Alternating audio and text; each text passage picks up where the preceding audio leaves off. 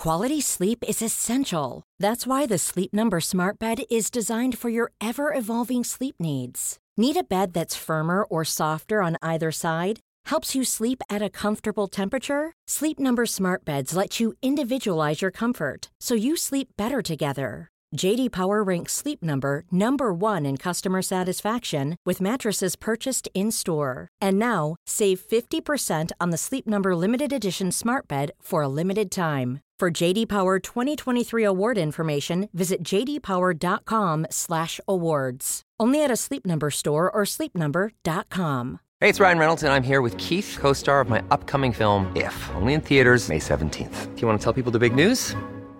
All right, I'll do. it. Sign up now and you'll get unlimited for $15 a month in 6 months of Paramount Plus Essential Plan on us. Mintmobile.com slash switch. Upfront payment of $45 equivalent to $15 per month. Unlimited over 40 gigabytes per month. Face lower speeds. Videos at 480p. Active Mint customers by 531.24 get six months of Paramount Plus Essential Plan. Auto renews after six months. Offer ends May 31st, 2024. Separate Paramount Plus registration required. Terms and conditions apply if rated PG. This week's episode of Harry Potter and the Sacred Text is brought to you by BetterHelp.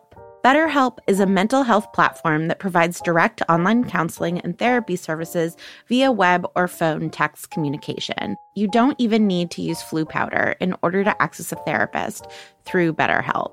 I think we can all tell in book five that if you keep your feelings bottled up, it can start to affect you negatively. Therapy is a safe space to get things off of your chest if you don't have access to Dumbledore's office. I know in my life, therapy has helped me identify patterns to help me interrupt ones that I don't feel like are healthy and find better ways to cope.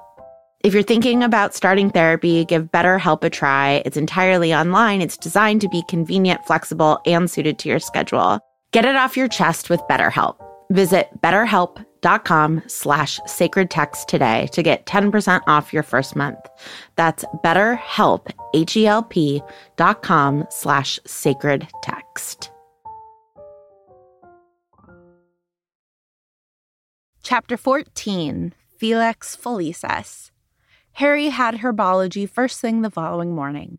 He'd been unable to tell Ron and Hermione about his lesson with Dumbledore over breakfast for fear of being overheard, but he filled them in as they walked across the vegetable patch.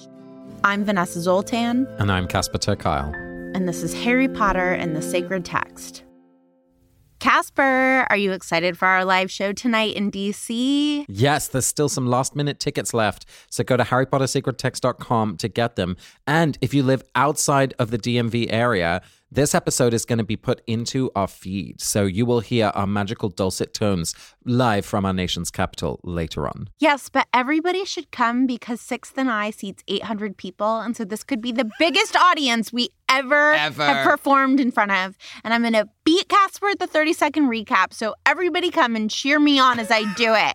I have lost four live show 30 second recaps in a row at this point. I need to turn it around. Ugh, now everyone's going to vote for you out of pity. This backfired, I can tell.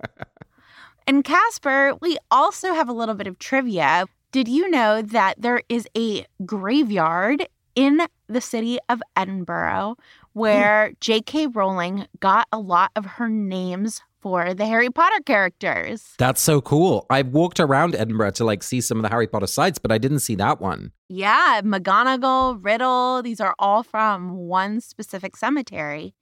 And another cool thing about Edinburgh is that we have a local group there called the Edinburgh. So good. It's Edinburgh, like the Weasley's house. So it's totally hilarious. It was set up by Lena Kickenborg Christensen, but it's a, a wonderful group that's run by everyone communally. So a big shout out to our Edinburgh local group and to all the local groups around the world who read Harry Potter as a sacred text. You can find out more about them and every other group at harrypottersacredtext.com forward slash groups.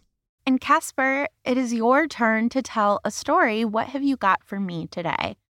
You remember a few weeks ago, I was very excited to go to my first sort of quasi LARPing experience. Yes, and I'm upset I haven't gotten any photos yet. there weren't too many cameras, thank God. Um, but I was wearing a fabulous cape, and I was I was just really excited to have kind of like a fun adventure. You know, running around the forests of Connecticut in the fall with friends, solving riddles and having sword fights with you know foam covered swords and all the rest of it. And I did have that experience, and it really was magical in lots of ways. But one thing that really kind of pushed me was that the organizers tried to invite all the participants not to treat it like a game or to treat it as make believe and kind of a fun pretend thing, but to try and take it as seriously as possible, to try and imagine that what was happening in the story was really happening and to kind of just let yourself melt into this narrative. And I noticed I really resisted it. I wanted to kind of experience it, but I didn't want to let myself completely go into it. I uh, struggled. I struggled, especially on the the second evening. There was this kind of like very beautiful scene where there were these characters that were kind of dancing, and they're all in white and in the forest in a clearing with all these beautiful candles and this music, and and we had to fulfill a mission. And I ended up trying to fulfill the mission by dancing the Macarena with my group, which really kind of interrupted this magical moment, certainly for the people who were creating it. And so I want to explore in this chapter what is it that leads us to resist in moments like that? Is it that I didn't feel safe? Is it that I kind of decided that I didn't want to and I actually I wanted to be silly? Like what was going on in me that led me to resist this invitation? I resonate so much with your story, Casper. I was in a similar situation in a class that I had to take in business school. And I was the one who was like crossed armed, heels dug in, like, I am not playing this game. And he came up to me and said, Why are you afraid of being changed by this? Ooh. And I, of course, was like, I'm not. Arms crossed more firmly. But yeah, I totally resonate with that resistance. And, you know, we see that so much in this chapter where Ron is just resisting being vulnerable and instead is like willing to isolate everybody in mm-hmm. his life rather than just be vulnerable. We all resist out of these very strange compulsions that we can't quite understand. And I'm really excited that I finished business school over 10 years ago. So I'm really excited to maybe actually finally figure this out with you. Casper, do you know what I'm not going to resist? the 30 second recap. Going first in the 30 second recap. Yep. Mm hmm. Mm hmm. Three, two, one, go. So uh, they go to herbology, and Harry's really excited to catch up Ron and Hermione. And Harry's like, Ooh, I think that Ron and Hermione might have feelings for each other because Hermione invites Ron to go to Slughorn's party with her. And it's like, clear that she means it as a date. And then Ron is doing really badly in Quidditch, and um, and he's getting like really upset about it. And so Harry um, fakes Felix Felicis into his thing, and then Ron catches Ginny making out, and he's like, "I can make out too." And so he makes out with Lavender, and Ron, uh, Hermione's really upset. it sounded like there was a third person in that La- Lavender Ron makeout session, which I'm open to. okay, Casper, see if you can find a- anything at all that I missed. In three, two, one, go. Okay, so the trio are in herbology and they're trying to get these pods, and you kind of get completely beat up by it. And Neville's amazing at it. Um, and then um, Hermione is totally into the Slug Club now. She's like, actually, it's really fun. And like, mm, mm, mm, um, and Katie Bell is still like totally injured, but Harry doesn't want to replace her on the Quidditch team, um, but ultimately does um, um, by putting Dean on the team. And like, Dean's really happy because now he can make out with Ginny and be on the Quidditch team. And Ron is just totally annoying, and Ginny calls him a prat, which is absolutely fair. That was 30 seconds out of nowhere. okay, can we can we start with the Ginny amazing moment cuz it is a moment of resistance that I really want to celebrate. Is that okay? Yeah. I kind of forgot how like blunt she is. I think it's easy to lose track of Ginny in these books and she is so strong and clear but still loving like she's not mean about it. It's amazing. Oh, I think she's a little bit mean where she's like, Are you making out with your owl? Mm. so Ron slut shames her, right? Yeah. Ron is about to call her a slut right. for kissing a boy in a hallway. And she just completely fights the entire patriarchy by confronting Ron. She does not shrug it off. She does not just let it go. She is like, Do you know what? No, let's talk about this. And I really love Ron. I, you know, just finished reading book seven and think Ron is just has grown so much by the end of book seven. But I think we are in a dark, dark place with Ron here where he is reminding me of an incel. He mm. is involuntarily celibate, does not want to be the only member of his group of friends who hasn't snogged someone. And when he gets confronted with that fact, acts horribly and takes out a lot of that aggression on the women in his life. And I think it is, it's just hateful and insecure, and it bothers me so much. Yeah, there's so much in the text in this moment. I mean, essentially, Harry and Ron are walking back to the common room and they've seen Dean and Ginny in this corridor. And there's kind of a, an awkward moment where they talk to one another. And it's Ginny who says, Actually, hang on, you go. I want a word with my dear brother. And she's the one who says, like, right, let's get this straight once and for all. It's none of your business who I go out with or what I do with them, Ron. And then Ron shouts, Yeah, it is. Do you think I want people saying my sister is A? Exactly. And that's where that moment is like, we never get to see the word that he's going to say, but I think we can guess. And then she says, A what? A what exactly? And the thing that I thought was really interesting in the text in this moment is that we see Ron being described as bypassing red and turning maroon. As he shouts, Shut your mouth, bellowed Ron. And there's something about that word bypassing, which I thought was really interesting because it, it seems to suggest exactly as you're saying, like Ron goes from zero to 10 in ways which are really unfair on Ginny, first of all, but also he's letting himself down here because it's not about Ginny at all. It's about him and it's about his shame and it's about his sense of not enoughness and all of this other stuff that we know Ron struggles with. But I just thought that word bypassing was really interesting because it sends him way beyond where he should be in reacting to this moment. I think Ron is the scariest character in this mm. chapter. Like, I would take Draco over Ron this is where the patriarchy can rear its ugly head in just one man, right? Like he is yelling at everyone because he can't stop a goal.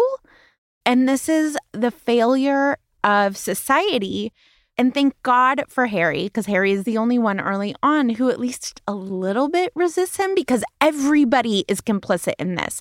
I mean, he's scary, but everyone except for Ginny is just trying to assuage him and is like, you can do it, Ron, and avoid him and like play to his ego. And then Harry finally is like, I'm going to kick you off the team if you keep behaving like this. I mean, obviously, this whole Quidditch challenge that Ron is in is the background of that engagement with with Ginny as well, who is herself on the team and an excellent player. And I think the other dynamic that's at play is that they're brother and sister as well. So there's there's an element of like you don't fight as hard with anyone as you do with your own family. So I think that's in there as well. But it's it's all about helping Ron feel lucky, and of course that's what he manages to do with the with the the faking of the Felix Felicis potion, because Ron is so dependent on feeling like things are going his way. And uh, exactly as you said, like what happens when things don't go his way? He gets angry and he gets threatening. I want to talk about this later in our spiritual practice, but like he takes out his wand, yeah. right? Like there's real danger that happens. So all of that is to say, Ginny's resistance to Ron, the fact that she chooses to confront him, becomes all the more remarkable, I think. Do you think she's doing it because she, Harry is there as well? And so she's like, I know Harry will, you know, back me up? Or do you think she's just like, I've had enough. Don't you dare. Like, I'm going to interrupt this now. Like, why is this the moment she chooses to resist? That's a really good question. I mean, I do think part of her identity is having been a victim of some sort of assault. She's like, not with you, right? right. Like, I've been attacked by Voldemort. I am not going to be attacked by my brother. Mm-hmm. I mean, I think that this does remind me potentially for one of the answers to your LARPing question. It feels like Ron is resisting something here, right? He's resisting being changed in some way. I mean, it's fulfilling that same identity of being a loser, the last one, right? Like the one who doesn't have any money in the school group, the one who's the worst at Quidditch at home. I do feel for him. Uh, his reaction is way out of line, and Ginny is totally right to confront him. But it, you can see how it kind of piles up for Ron that he's like, oh God, here I go again. And he's not conscious of that. And I think that's what's dangerous is that he doesn't know why he's so angry. He really thinks it's about Ginny, but it's not. Of course not. Why do you think? So here's the thing he has all but been promised a snog from Hermione. She flat out asks him on a date. right to the slug club. She's like working up to it. And it's, I don't think it necessarily that she's nervous about it, but like they're both stumbling so awkwardly around one another that it's never really. I mean, it's never like, would you like to go to the slug club with me? It's like, well, I was going to ask you before you interrupted, etc., which is which is fair. But I think he's so scared of that. Like, because Hermione isn't just some girl, and and she's certainly not Lavender, who seems, you know, very keen to, to spend more time with Ron. Um, so the stakes are higher with Hermione. Again, I don't even think this is conscious. I think he's fumbling and stumbling because he doesn't he doesn't know this is the first time. Even figuring out to go together to an event is like overwhelmingly complex. Well, and he's resisting. He's like, he doesn't want Hermione to be his first kiss because mm. Hermione has kissed Victor Viktor Krum, right? Like that's what part of what sets him off. Oh, that's interesting. It yeah. seems so patriarchal. It just seems like he needs to have kissed more people than a girl. Right. And it's like, and he's pretending that he's resisting, you know, women and resisting like women telling him he's weak when really what he's resisting is like being vulnerable and feelings. I think that's exactly right. What he's resisting is actually feeling the feelings that are underneath this anger. That, that's why I love that bypassing word so much because he's he's skipping over what's real to get to the anger that he's showing, which is not really what he's angry about. Right. Because it is. It's the expectations that are often put on men to not go vulnerable, to not share their mm. feelings. He has been teased by Fred and George every time he's shown a feeling, right? right like right. this is reified in a million different places in his life where he is punished for being vulnerable and celebrated for brawn and like this is not any individual's fault. This is a system's fault. Mm. But we are just seeing it taken out on Hermione and Ginny. Right. And it made my blood boil. Well, and all of this is so interesting when we compare it to what's happening for Harry in this chapter, because this is really the chapter where we get introduced to Harry's beautifully named monster. This feeling, basically, his realization that he has feelings for Ginny. And unlike Ron, where, you know, this monster of feeling goes from completely unconscious to like bypassing into violent anger, for Harry, it's very conscious, but Harry's pushing it down, right? He's saying things like she's out of bounds. So there's this this kind of spatial limits of where this feeling is allowed to go. And so he's resisting a reaction to Ginny also, but it's played out completely internally. So I, I just thought Ron and Harry have these really contrasting reactions to really what is a similar feeling. Yeah, what struck me about that was how I mean, there's like a very simple, straightforward solution to this issue, which is going up to Ron and being like, hey, I think I'm starting to have a crush on your sister. Would that upset you? Right. And like, we never, we never do that. I think it's just a resistance to being uncomfortable. Well, but there's also a huge amount at stake, right? Because Harry has just witnessed Ron have this huge temper tantrum about Ginny kissing Dean. So he's like, oh my God, I know exactly what would happen if I was to kiss Ginny, right? Like I would lose Ron's friendship. Yeah, but now we're just letting Ron's temper dictate our decisions? I mean, yes, but the the bigger issue at play is like, wow, I really value my friendship with Ron. If it was to end badly with Ginny, then it would be really difficult to to have this relationship with Ron in the same way. And I think there's plenty of like real life corollaries to that experience, which yeah, it does change things. And for Harry at this point, I think his friendship with Ron is just more important than this kind of purring monster inside of him that is that is just very excited to see Ginny. Jewelry isn't a gift you give just once. It's a way to remind your loved one of a beautiful moment every time they see it. Blue Nile can help you find the gift that says how you feel and says it beautifully with expert guidance and a wide assortment of jewelry of the highest quality at the best price. Go to BlueNile.com and experience the convenience of shopping Blue Nile, the original online jeweler since 1999. That's BlueNile.com to find the perfect jewelry gift for any occasion. BlueNile.com. Quality sleep is essential. That's why the Sleep Number Smart Bed is designed for your ever evolving sleep needs. Need a bed that's firmer or softer on either side? Helps you sleep at a comfortable temperature? Sleep Number Smart Beds let you individualize your comfort so you sleep better together. JD Power ranks Sleep Number number 1 in customer satisfaction with mattresses purchased in-store. And now, save 50% on the Sleep Number limited edition Smart Bed for a limited time. For JD Power 2023 award information, visit jdpower.com/awards. Only at a Sleep Number store or sleepnumber.com. This week's episode of Harry Potter and the Sacred Text is brought to you by Redfin. Let's say for some reason you can't get back to Grimmauld Place, so you need to find a new home. If you're like me, you would go to Redfin. Redfin updates their listings every two minutes and sends you personalized recommendations, so finding the home that's perfect for you has never been easier. If you see something you like, just book a tour straight from the app. And when you're ready to buy, an experienced local Redfin agent can guide you through the whole process. And if you're looking to sell, Redfin agents know how to get you the best price possible for your home. That's because they sell twice as many homes as other agents.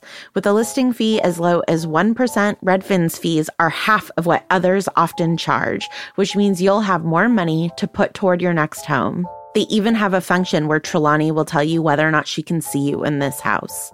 Redfin. It's how Molly found the burrow. Download the Redfin app to get started.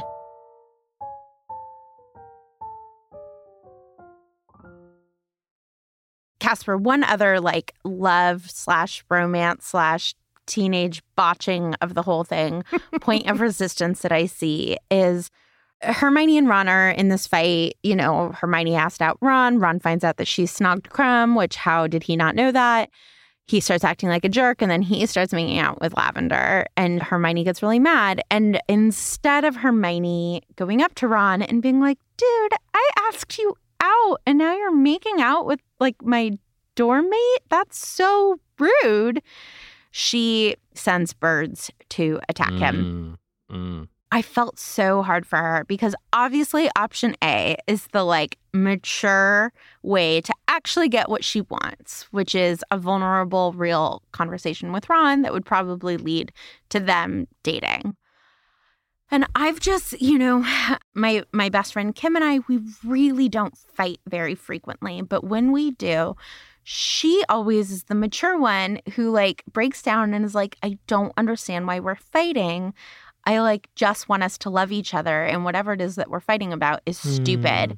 And she's right. But I'm like, no, we have to fight about this thing because us loving each other doesn't make this fight not real. And so in that moment, I'm resisting just loving her. And I don't know, part of me wants to justify it that like part of loving someone is not sweeping things under the rug and you know, is like going through the hard times, not avoiding them. But But this is really interesting, and I think Hermione's the right character to look at for that question because she confunded McLaggen, right, in the tryouts, and that led to Ron becoming the keeper. But she has this very intense reaction to Harry using the Felix Felicis, saying that it's, you know, it's unethical and it's wrong and he shouldn't do it. And there's something about like she wants to have that fight. do you know what I mean? Like, and I don't really understand why, because she's literally done the same thing. In some ways, I, I experience her as like actually wanting conflict to be able to maybe work out her own feelings about what she's done. oh, that's interesting. I love that. Conflict is a is a process choice, right? Like Right. if we fight, then I'm gonna we're gonna get to the bottom of something. Right. There is something about Hermione which fits with that, right? Like she's such a, a studious person. She's very driven by understanding and, and the truth. And I think that's also why Ron choosing Lavender is so insulting to her. She doesn't respect Ron in this chapter. And I think that's the most harmful thing in a relationship is when you lose that fundamental respect for one another because he's unwilling to interrogate the reality of what's happened and he's and he's choosing someone to snog who you know she doesn't have much time for Yeah, I, I think also there's also only so much bravery that we have, right? Yeah. Like she was brave enough to ask him out finally, even though like he didn't ask her out for the Yule Ball. And she's like, I used up all my brave points and I Mm. am no longer brave enough to confront you about this. Yeah, like with the birds at the end, it's actually very un-Hermione-ish. It's like the last resort. It felt very much like exactly like you're saying. Like she has used all her capacity for courage and for extending the hand. Right? She's like brought the olive branch a couple of times, and now she's just she feels scorned, I think. She feels like she's a fool. I just also I I just feel for her those moments where I'm done. Yeah, exactly. I mean, my mom used to tease me growing up that like I could take it and take it and take it. And then, like, the last minute of something, Yeah. I was just like, and I'm done. My mom was like, why can't you just hold it together for another 30 seconds? And I do wonder if part of it is the performance, not intentionally, but like just this, like, I need everyone to see that I'm done in order to be left alone. Right. And Hermione sends the birds. She's like, just don't even talk to me. I need to literally push you away right now. Ron has just like let out anger, let out anger at every point. and her we've watched Hermione hold it together and hold it together and hold it together, and then she's just like, and I'm done. That's really helpful because I think that's exactly right. That there is a essentially Ron is processing everything that happens to him externally straight away. We see very little thoughtfulness. We see Hermione constantly stepping out of a situation, right? Like she's going somewhere else to think about it, to stew on it, to process it, to just absorb it. And then there comes that moment at the end of the chapter where she responds with violence and she as exactly like you said, she's done. But she is having to take much more before she's having that reaction. And so frankly is Ginny. And Ginny's way of being done, I would say, is even more productive because she she's stepping into the conflict. She's Yeah, being yeah, yeah. very explicit with her words, right? So it's funny because she's the youngest one out of all the characters in this chapter, and yet she's the one who's actually handling this with the most maturity. Well, I feel like she has had to be mature in that Yeah. house where she like mostly spent her life with Percy, Fred, George, and Ron, not the most mature people in the world, not the people who are best at conflict in the world. And so she was like, I am going to be good at this. Exactly. Casper, I'm wondering if you would like to go to the herbology classroom with me. yes, absolutely. I actually saw a moment of resistance there, not so much between the characters, but what happens when the students engage the Snargaluff stump.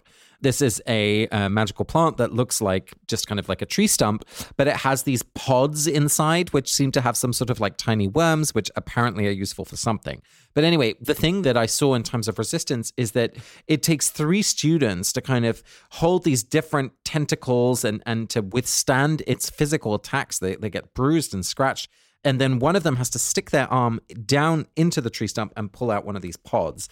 And it was just interesting to me to think about resistance in the context of this biological moment because here is a plant that is protecting itself, right? It's being invaded. I was just thinking about the echoes of, you know, the Snargaluff stump and what we're going to see in the Battle of Hogwarts, for example, the ways in which this kind of ecosystem protects itself and, and the ways that it's totally legitimate in this kind of like defensive resistance. Oh, I love that. I mean, it's the difference between attacking and being ready to defend yourself. Right? Exactly. Yeah.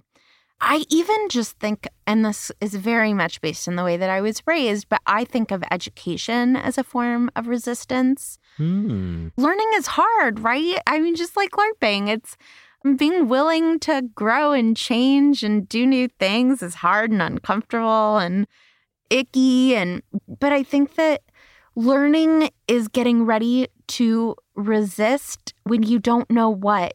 You're just arming yourself with knowledge in case of what comes before you. Oh my God, Vanessa, I now understand why I was resisting that LARP experience because learning what?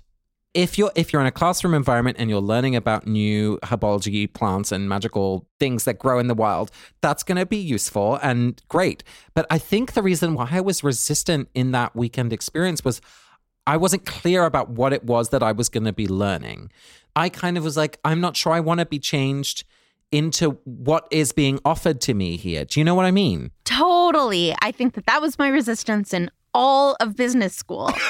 right? It's like, I don't want to be like this. Right. I stood in the corner because I was like, I don't want to be changed by you. Whereas in divinity school, I was like much more willing to be Yes. changed and jump in because I was like, yes, change me. Oh, that's so helpful. And I want to stress that, like, it, it wasn't about those individuals necessarily, right? Like, everyone I had a personal connection with or a conversation with, I really enjoyed. But I think it was like that this was not necessarily community that I was like, oh, th- this is where I want to invest my time and this is where I want to show up, you know, every year. It's about do I want to allow myself to be changed into this image? And for me, the answer was no. And that's why I resisted it. Well, or do I just trust this person enough, right? To to like hold that space. You know, I just got back from our Harry Potter pilgrimage hmm. and we went on a night walk and we went on it was pitch black. The moon was covered by the clouds. We, you know, you're not allowed any sort of like lantern or flashlight or what do you people call it? A torch. Torch. we weren't allowed torches, anything. And everybody was really nervous except me because I knew the guy who was leading it. Yeah. And I was the only one who did. I'd met Nigel before and I trust Nigel completely. And and then at the very end, it was so interesting because at the end, we were processing and people were talking about different parts of the walk that had made them nervous. And I was like, doop doo doo. I was never scared at all. And then Nigel was like, that really dark part of the forest, you know, I was scared. And I looked at him and I felt so betrayed. I was like, you were scared? I should have been scared. yeah. And I was like, Nigel, I had total faith in you. And he was so offended. He was like, I'm still a person, Vanessa. And I was like, oh man, I had handed over all resistance. Yeah. I was just yeah. like, I trust Nigel. And he was like, I can't control if they're like animals, right? Like there's only so right. much I can control. And so it was a reminder that like blind faith is probably too far. I mean, I had a great time on that night walk because I wasn't scared of anything. But I should have been resisting a little, right? Absolutely. And I'm seeing so clearly Harry's relationship with Snape, right, in the occlumency lessons, where he's like, I don't trust you. Like, I don't want to let you see this, right? That there's so much resistance there. While the experiences with Dumbledore at first were much, much more open. And even here, he's like, I don't understand why I'm seeing all of these old stories about Voldemort, but I, right, like I have enough trust in Dumbledore that I'm not going to resist his method of teaching me. So I think this is really something important for us to pay attention to. Like, where is that resistance showing up in the relationships? Because, yeah, it indicates the level of trust. It indicates the level of formation, to use that classical kind of religious word of like, who do I want to become like? And I think that's one thing we don't really think about enough, which is that we're always being formed, right? Even if we're not choosing to go to a specific community or a specific lineage of teaching about something, we're still being formed by our dominant culture exactly in the way that Ron has been formed here about how to respond as a man. You know, that that we our bodies are literally sites of formation, that we are always becoming and we have to choose who do we want to become like. Because if we don't choose, someone else will choose for us.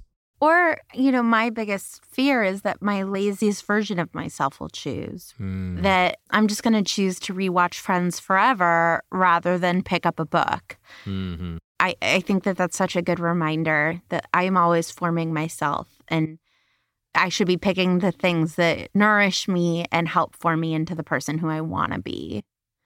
There should always be something maybe a little bit aspirational about what we're up to. Yeah, yeah, I agree or at least when we have the capacity for it, right? Because I also just so feel for Hermione and being like, I don't want to aspire to anything. Bird attack.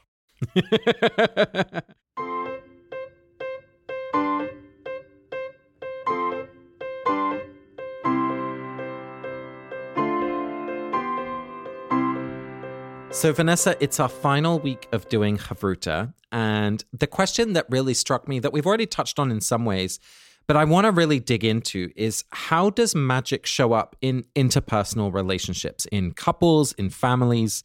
Because we see in this chapter two moments that we've talked about a little bit, which is that Ron and Ginny are casting spells at one another, right? Their wands are out, they're having this fight.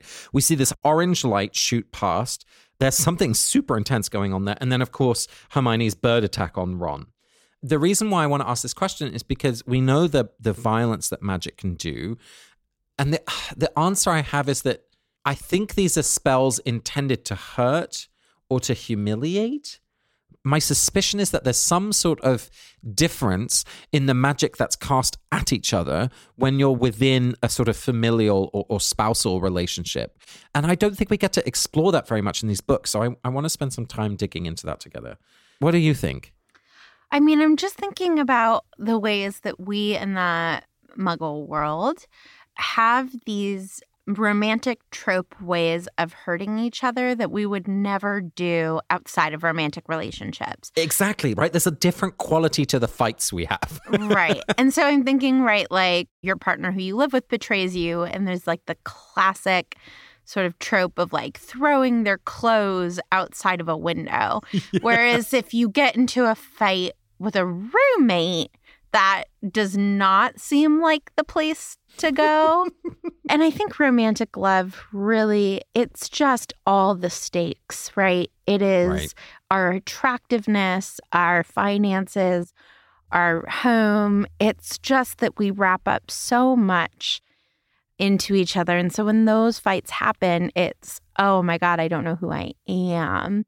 Mm. And so, of course, you know, spells are coming out orange well, and that's even more intense, I think, with families. Like, my suspicion is that that orange light that's being shot, you know, from Ginny to Ron or from Ron to Ginny, like that, it's a different type of hex that even if you're saying the same words or intoning the same spell, that there's something about it that's different. So, what I think it is, is that we, on some level, I think, walk around in the world do believing that love is protecting us, right?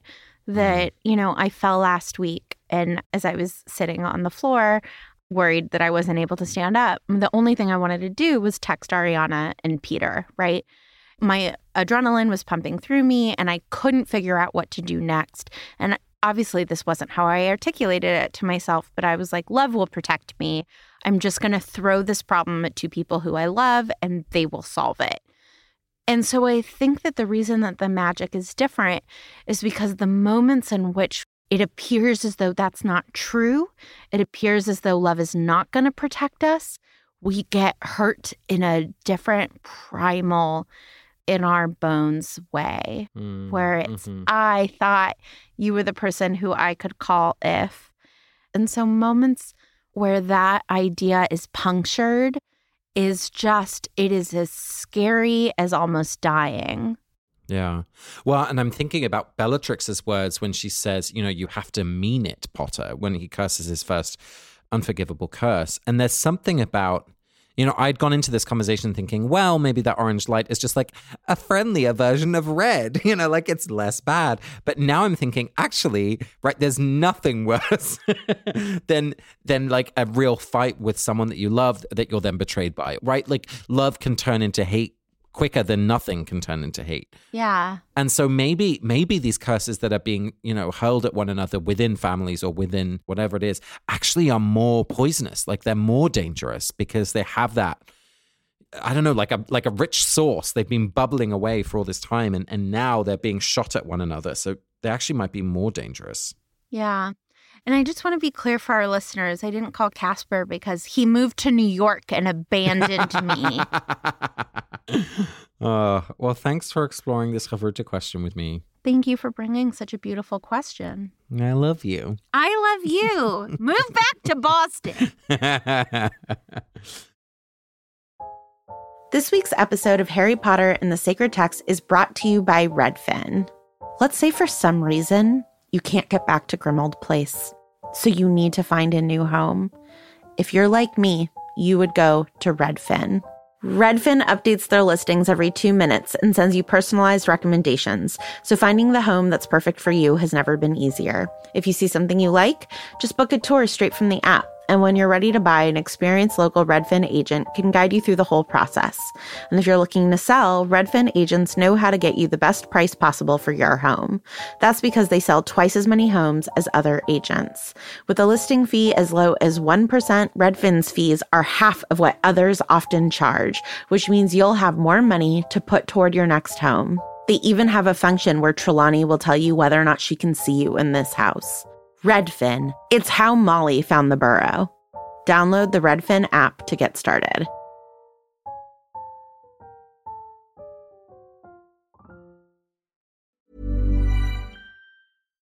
Hi, I'm Daniel, founder of Pretty Litter. Cats and cat owners deserve better than any old fashioned litter. That's why I teamed up with scientists and veterinarians to create Pretty Litter. Its innovative crystal formula has superior odor control and weighs up to 80% less than clay litter.